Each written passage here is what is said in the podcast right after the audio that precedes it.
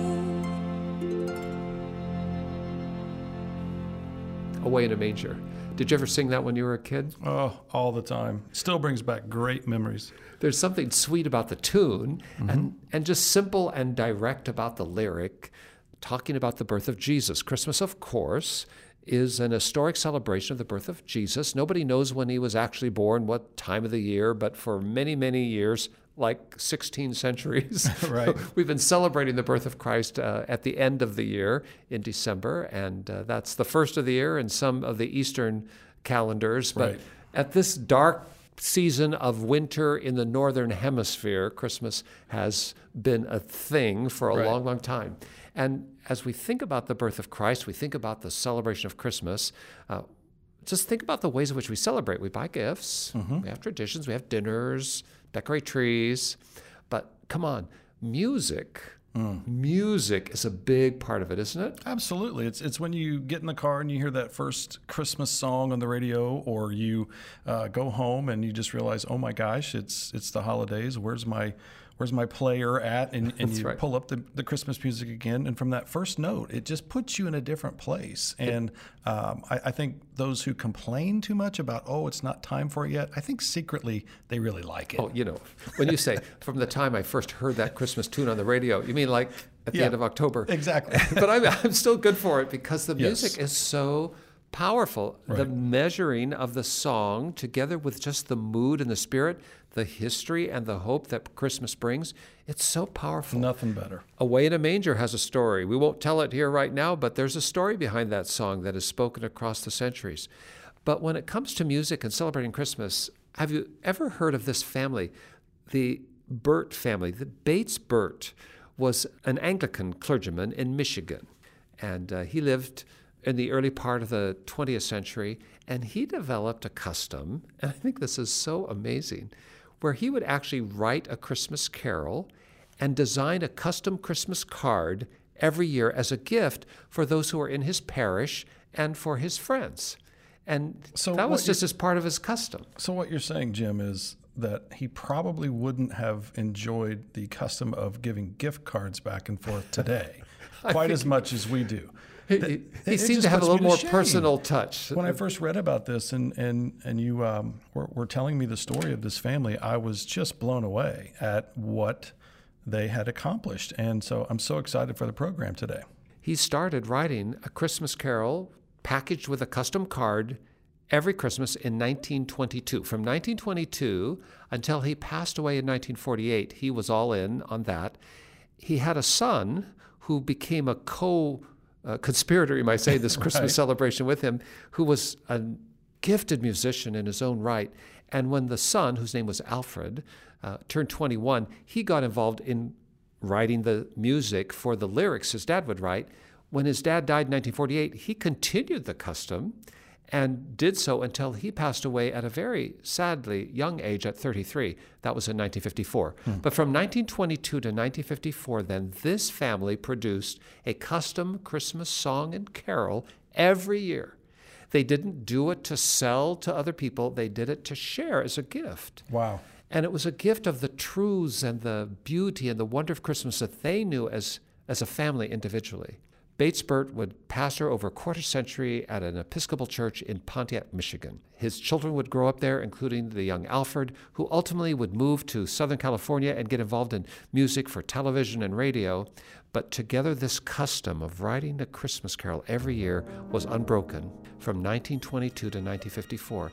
And today, Jay, some of those songs are Christmas standards. And this Yeah. one, I mean, just hear this one with me. This is one of the most compelling lyrics of any Christmas carol I've ever heard, especially in modern time. And hear this as James Taylor, one of our favorite artists, hear his interpretation musically of this song, which actually was a gift from the young Alfred Burt and the church organist. Her name was Wihla Houston. They collaborated and wrote this song, and they did it as a gift for their friends and church family. Some children see him. Some children see him lily white, the baby Jesus born this night. Some children see him lily white, with tresses soft and fair. Some children see him bronzed and brown, the Lord of heaven to earth come down. Some children see him bronzed and brown, with dark and heavy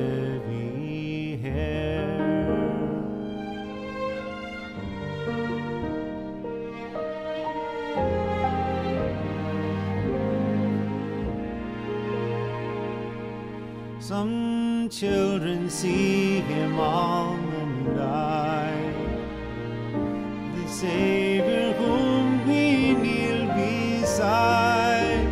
Some children see him almond eye, with skin of golden hue. Some children see him dark as day.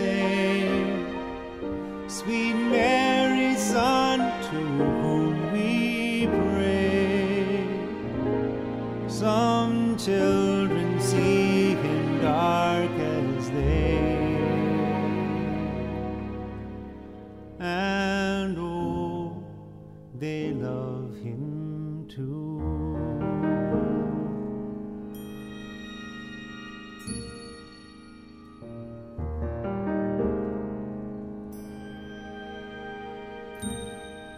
The children in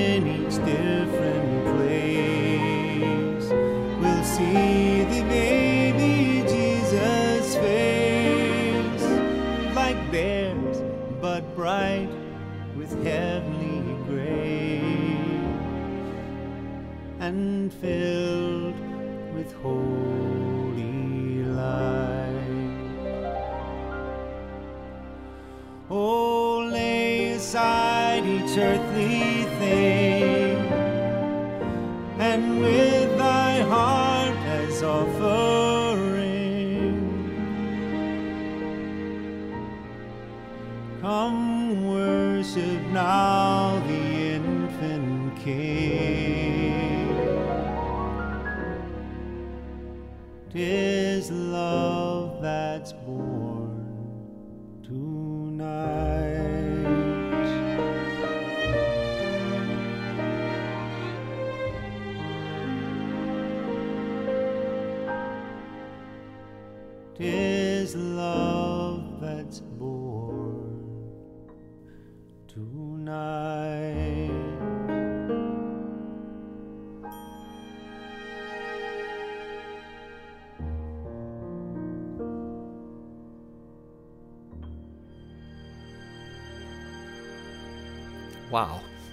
mean, that arrangement, the elegance of the lyrics, just the voice. I- I, Yes. some, honestly, I get all emotional Yes. every time I hear it because the power of these words, some children see him, and how people can see Jesus through the lens of their own self hmm.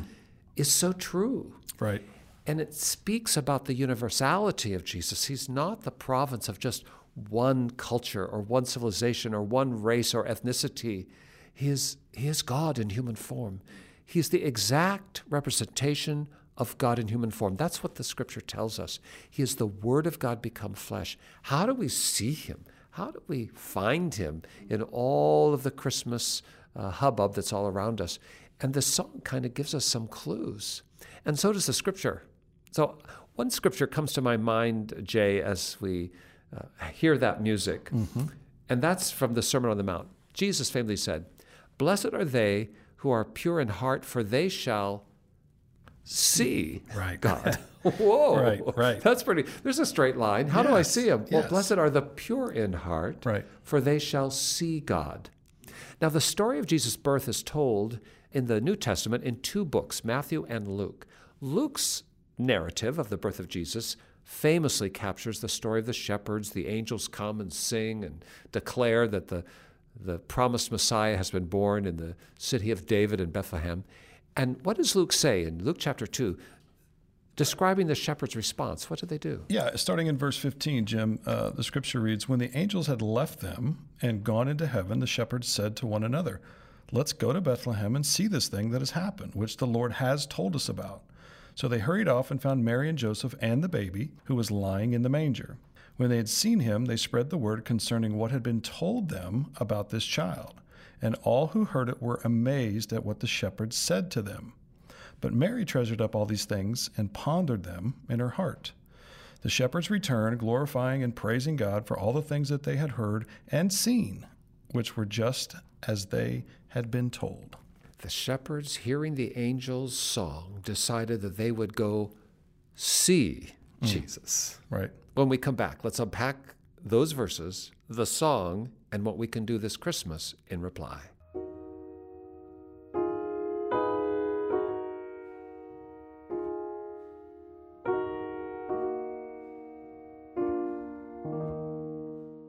As you're listening to Viewpoint today, we want you to know that we're always glad to hear from you and dial this toll free number 24 hours a day, seven days a week, and give us a call.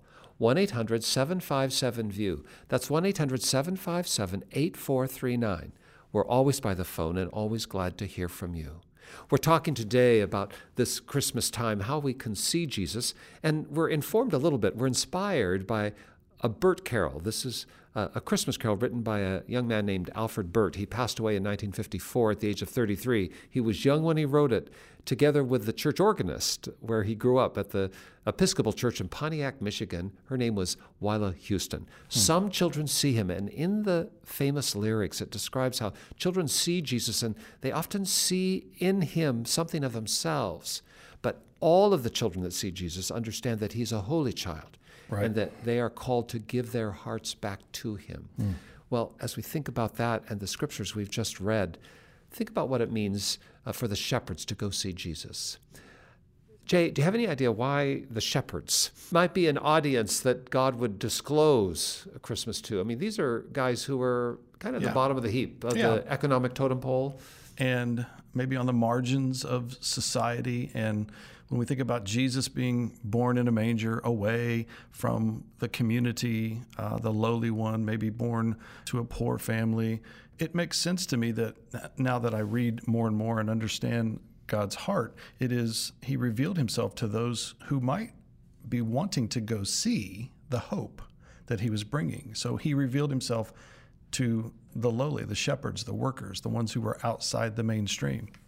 They were the vulnerable. Right. Uh, they had no pretense. They couldn't pretend they were more than they were because they were clearly marked in their community. They had jobs that were considered to be menial and uh, kind of bottom of the totem pole. They, they were people, you might say, who more easily could be pure. That's not to say shepherds were pure just because of their vocation, but without all the trappings of pride and pretense that come with life, especially when we have wealth or position or influence, it's easier to just be authentic. Right. And I think the shepherds were authentic in a way. And this group of shepherds that received the famous news from the angels of heaven that the whole of the world was going to be changed by the birth of the Messiah. I'm wondering if if part of that choice, because that was a choice of heaven, to disclose to them and that opened their eyes to what was happening right around them so they could actually literally see Jesus was in part because of their purity. Right. Which brings us back to the verse that Jesus said, Blessed are the pure in heart, for they shall see God. Mm. Purity's a, a hard word, Jay. It is for me. What do you think? Yeah. it's hard for me but I, because I think I'm not so pure. Right. Right. I've got some stuff going in my head mm-hmm. that nobody's going to define as pure. I've done some stuff that nobody's going to look at and say, well, that was pure. Mm-hmm. Uh, but the word pure, it has a certain just kind of root about being honest, Right. about being authentic, about being true and clear. Mm-hmm. Think about Jesus finding Nathanael under a fig tree. Mm-hmm. Oh, behold, an Israelite in whom there is no guile. What he's actually saying is here's a guy without any pretense, there's no falsity about him. He's pure. Mm-hmm. Blessed are the pure in heart, for they shall see God. I think Jesus is saying, first up, you've got to be honest. Right. You can't be pretend. Right. This can't be a show. You can't just be doing this because your grandma needs to see you or, or you want to impress somebody or you're looking for something beyond just what it is. You're looking for God. Right. And and I think for me personally, there there have been times in my life when I- want to see God, and maybe my heart is in a place that I don't really believe that I have need of Him, and so there's not a, a pure need to see. There's not a pure desire to see. It's I want to get as close as I can without really admitting that I need or want to see Him. And and I think when I hear the pure in heart, it, it, it is those who are honest enough with themselves and others to know their need of, of God, their need of Christ. And so when there's a true need, I've found it to be true that Jesus often reveals himself. When we come to that true point in our life, when we say, Yes, I have need of thee, he reveals himself and we see him. So when we uh, become dependent. Yes. And, and that, we are without any other means to go forward. Exactly. Exactly. There's a purity about that. That's right. And it also reduces us, I think, to a place not just of pure intent or openness, but also then we align our hopes and our ambitions with the purity of heaven. Yes. Uh, once you get to that place where you realize, I'm just not in command, I'm not really uh, the king of the universe, uh, others in this world are not dependent on me in the way that I'm not the center of everything. When I get down to that and realize how small I am, yes. how needy I am, yeah. then I can align my hopes and fears, my ambitions with the purity of heaven's will. Exactly. So that heaven's purposes for me move to front and center instead of my own hopes, my own ambitions that may be divorced from what heaven created me to mm. be. All of this is about attitude right. and a, a sense of self and a humility that brings us to purity where you can see Jesus. How do I see Jesus? Maybe I have to myself reduce myself, mm-hmm. become like a shepherd, become like a child. And the Burts in this carol, Some Children See Him, as Wihla Houston and Alfred Burt packaged together this beautiful melody, but this important truth. I think they also capture that when the pure in heart are humbled before God and they see Jesus, like little children, all of your pretension about superiority, all the temptations we have to say, well, my culture is better than theirs. Right. My color is better than theirs. Right. My world is better than theirs. All of that falls away because when we see Jesus, we see that Jesus appeals to everyone. Jesus is the master of all, He is the creator of all. We're all made in His image. Right. And that's why these verses are so powerful. Alfred Burt and Wihla Houston wrote these words during the Korean War, and at that time there was tremendous mm. kind of prejudice about East and West, and about the superiority of certain civilizations over others, and and uh, the way in which some people thought others to be strange. And I think the Holy Spirit anointed them mm. to remind us that, boy, at Christmas it's a great time to just stop and realize Jesus. He's the one that we should stare at. Some children see him lily white, and others with almond eyes and right. some as dark as they. I mean, all of these words, but all of them, the children in each different place will see the baby Jesus face like theirs, but bright with heavenly grace and filled with holy light. And then this just reaches right out because Alfred Burt and Wihla Houston in the church, son of Pastor Bates Burt, Alfred is, craft this line O lay aside each earthly thing, and with thy heart as offering, come worship now the infant King. Hmm. Tis love that's born tonight.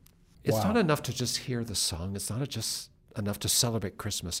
There's a choice to be made here. There's a decision all of us can make this Christmas. Do we want to see Jesus? How about you? Can you humble yourself and separate yourself from all the pretense and pride and, and things that we clothe ourselves with and just reduce yourself to the most elemental being, small like a little child. And can you see Jesus? And when you see that Jesus, can you see yourself there knowing that others who may not look like you see themselves there also in the face of Jesus? And the reason that's possible is because Jesus is about our souls but the very basis of our being. Hmm. Make yourself an offering, humbly, purely. And like the shepherds, you'll see Jesus, and this Christmas you'll walk away glorifying God.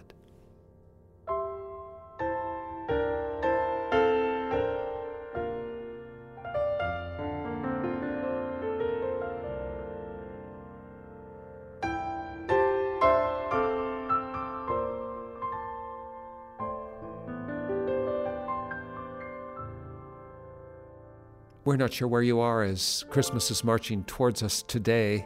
We don't know what your life is like, but we know all of us have some work to do when it comes to being humble and pure day by day. But the Holy Spirit of God is calling you right now to see Jesus. And you can do that when you make a decision to be authentic and true and honest, to allow purity to flood into you. And that can open your eyes to the supernatural, to the wonder, to the power and the love and grace of Jesus. Be like a child and see Him this Christmas. How do you get there? Start with praying. Pray with us right now. Our Father, we're so thankful for the Christmas time. We're so thankful for Jesus coming into this world. We're thankful for the way in which the Scripture gives us insight how we can find Him still. And we're thankful for the Burt carols and for this great song, Some Children See Him, that helps us see that Jesus is for everyone. I pray, Lord, that everyone that is praying with us now will be able to find themselves humble and true, authentic, honest, pure this Christmas. And in so being, by the call of your Holy Spirit, as we choose, Lord, to search for Him purely, I pray that we will find Him this Christmas. And that before the holiday season is done, we will see Him at work in our lives, in our hearts, in our world, and may we then become His instruments. Thank you, Lord, for hearing our prayer. In Jesus' name, amen. Now, if you'd like to know more about how you can see Jesus, give us a call. Dial this number 1 800 757 VIEW. That's 1 800 757 8439.